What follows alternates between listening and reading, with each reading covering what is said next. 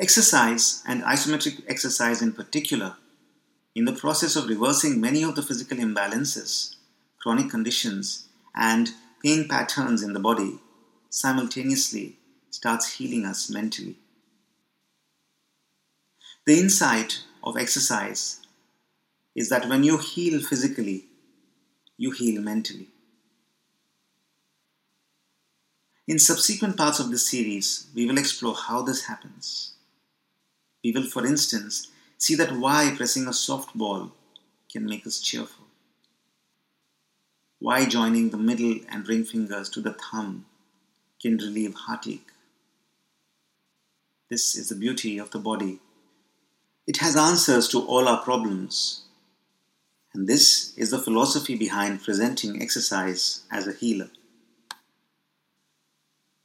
The most essential thread that connects all mental disease and chronic physical conditions is pain sensitivity. The more sensitive you are to psychological pain, the more vulnerable you are to mental illness and chronic physical conditions. While in its own way psychological counseling and therapies have tried to address it, exercise seems to be such an easy and natural way, needing no special expertise to heal from psychological pain. But do we really like to exercise? Maybe whatever we have explored so far is something you knew always, because we know these things about ourselves. But the problem is, in spite of the knowledge and conviction, why is there always an issue of motivation when it comes to exercise, in spite of repeatedly signing up for gym memberships? It seems so difficult to maintain the drive to exercise. Could it be that we are not able to be regular at exercise because we are not made to like exercise? When we take a brisk walk in a park, the heartbeat goes to anywhere between 120 to 150 beats per minute. This is called the aerobic zone 20 to 25 minutes of this is recommended for all, as this will give the heart muscle its daily workout. It seems that it is more enjoyable to walk, run, stretch in a park, around a lake, along the sea. We feel great elation when we go on a trek. Nature seems to be a great setting for physical activity. It seems there is no motivational issues if all one needed to do is take a brisk walk in a nice forested area with a few cat stretches thrown in. The problem seems to be to step on the treadmill, to do daily warm ups and routines. In a study on an Aboriginal community which lived its traditional way of life with no electricity and other modern amenities. It was found that each person did a minimum of four hours of intense physical activity every single day, equivalent to four hours of rigorous athletic training. This happened as they gathered fruit, herbs, and vegetables, hunted, cleaned, built, and maintained their homes. And they all had fit, toned bodies like the professional runners of today. In this community, it was seen that out of 1200, only one person was mildly depressed. They died of infections, but there were no cases of depression. They never worked out in a gym or on a yoga mat. When asked if they liked to exercise, they said it had never crossed their mind. The concept of exercise seems to be a recent occurrence. Over the last hundred or so years, our life has changed drastically. Eight to ten generations back, in many cases in rural India, just two generations back, our lifestyles involved a fair amount of physical exertion. Evolutionary biologists say even if we had taken to farming around 20,000 years back. It is very recent in evolutionary terms. Our genes provide the basis of our biology. When wolves were being domesticated, after many generations of taming them, they became tame. They became our loyal pet dogs. For this to happen, there had to be a change in the genetic code of the domestic wolves, which made them into dogs. A certain number of generations are needed for this adaptation to take place at the genetic level. You capture a wolf today and keep it like a pet dog, it's bound to get depressed. It's because, unlike the dog's genes, the wolf's genes don't support this lifestyle. Our genes have not had the time to adapt completely even to our time as farmers yet, let alone to a modern industrial lifestyle. Our genes still seem to be attuned to the lifestyle of our pre farming ancestors who lived in sync with nature, like the Aborigines. They had highly physical lives, exposure to sun and the moon, access to fresh, organic, whole, nutritious, and unprocessed food, electrolyte rich water, fresh air, sleeping 8 to 10 hours in really dark nights, living in closely knit communities, in the company of animals and herbs, without being bombarded with electromagnetic waves. Though the current generations will find it difficult to conceive of a life before the smartphone, even our genes, let alone the genes of our children, have had no time to adapt to this fast paced, sensory rich, electrically and chemically stimulated, close to zero activity lifestyle. Where now even change is not a constant, because change itself is changing rapidly we may superficially seem adapted to all of this, but at the level of our genes, we are finding it impossible to cope. And so, we as a race are depressed. And that's why mental illness is all around today. Unlike our target research group, Aborigines who come from communities which have been displaced from their natural settings and live in cities in them there is a high incidence of depression. Just like in all of us, we see that pet dogs, whom we train to live sedentary lives like us, get depressed in spite of all the display of affection, the best veterinary care, the most nutritious dog food, and great grooming. Our genes are still telling us run, climb, get lots of physical activity, sunshine, Drink water from these streams. Roll in the mud. Enjoy the flowers. Look at the birds and squirrels. Go bare feet. Eat when you're hungry. Sit quietly. Make some sounds. Laugh. Play. Sleep. And we are not doing all of this. On the contrary, we have closed all avenues of movement.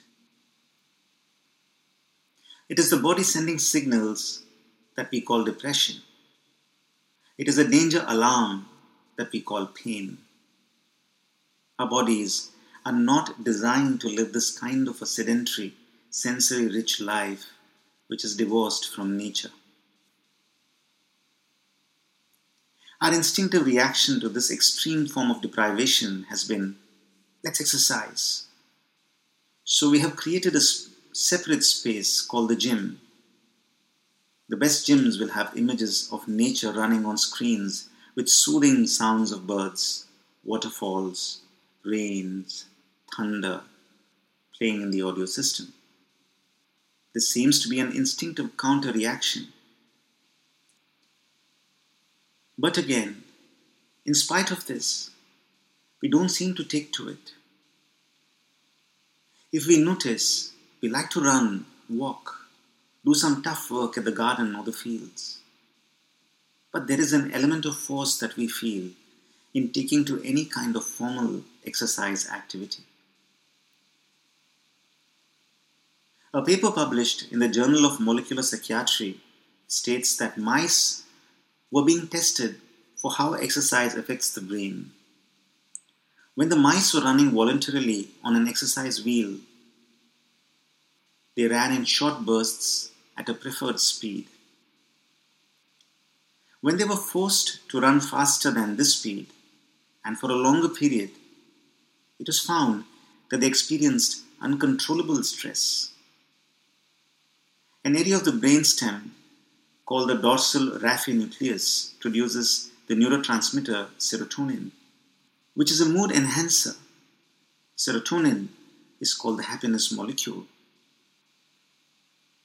When the rats were allowed to move at their speed, the serotonin levels in this area of the brain went up. But when they were forced to exercise on the wheel, when it was not voluntary, the serotonin levels actually dropped. This simply means the rat is depressed, unhappy, sad. Serotonin goes up when you get enough sunlight, when you get enough physical activity, or simply when you get happy, say when you see a loved one, or if you loved repairing gadgets, doing that can make you happy. Your serotonin levels are high. Good levels of serotonin will make your wounds heal faster.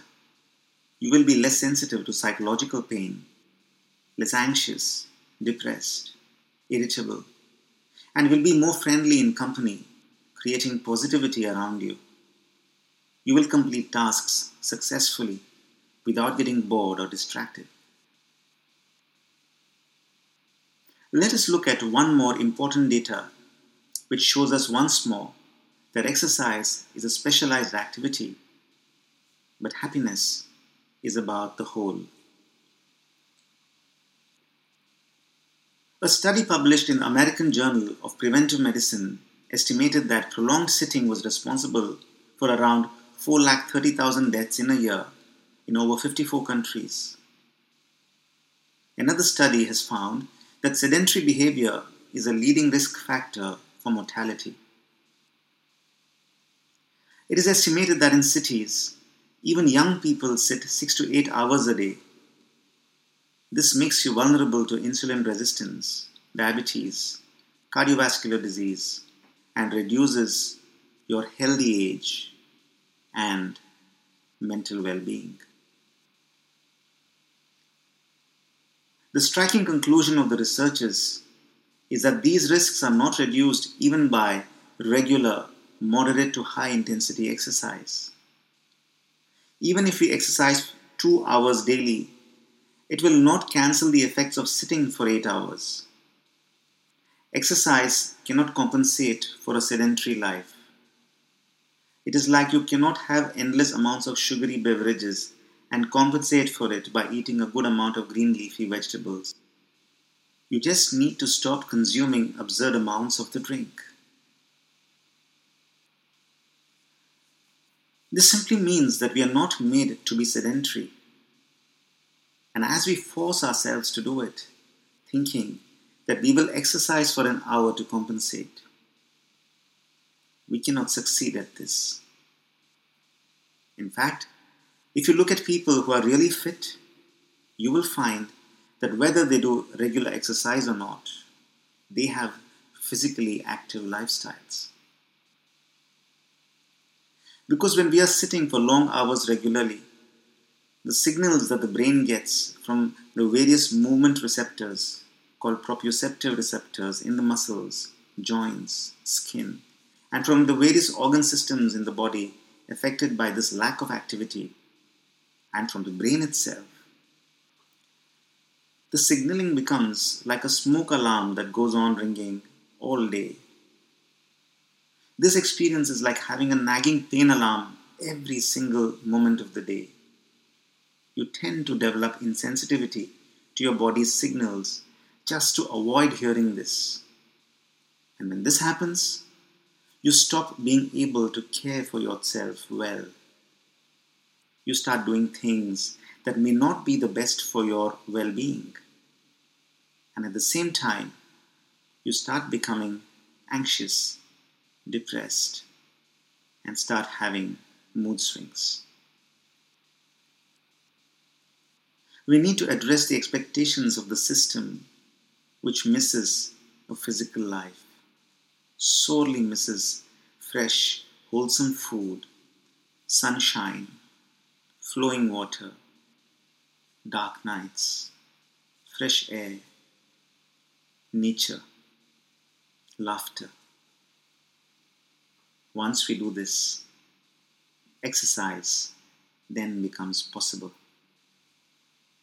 And like we have seen earlier, there are many benefits of doing exercise. So we conclude this segment saying we need to stop being couch potatoes and start being active. Exercise cannot compensate for a sedentary life.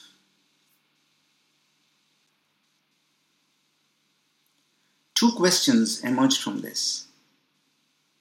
First, what is it that makes an athlete charged up to exercise every day and achieve incredible levels of fitness? And the second question how do we account for yogis who sit for days, let alone hours, without moving? Let's delve into the first question first. So it seems that our bodies are built for a moderate to high level of physical activity as a way of life. But we are not necessarily wired for exercise. So, what is it that makes an athlete so charged up to work out? To achieve the kind of fitness that the Aborigines have? By exercising? Why is it that most people lack that level of motivation? Is it because the athlete has a goal we would like to share a small case study.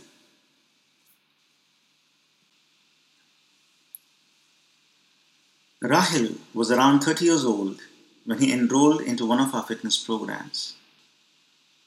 He had lost his mother when he was around 11 to 12 years old, went into depression, and put on a lot of weight. When he came to us, he had 40 kilos to lose he was on medication for high blood pressure. He had been depressed ever since his mother died.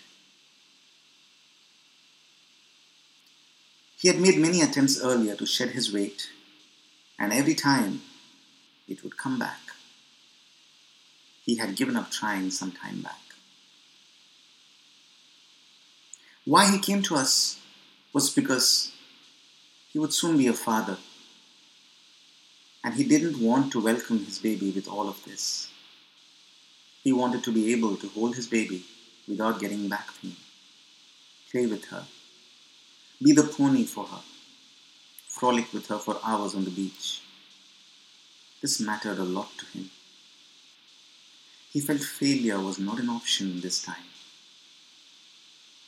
One could make out as he was up for anything and had a 100% attendance record, doing everything he was told to. Through the practice of a regimen of yoga, without any discussion or talk about what his problem is, the exercise, breathing, cleansing, meditation, he shed 29 kilos in a span of three months. His high blood pressure became normal. He went on to do all the things he wanted to do.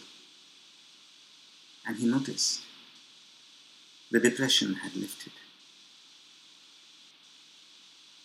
We will discuss the yoga part in subsequent blogs, but here we are looking at the state of mind that made it possible for him to succeed.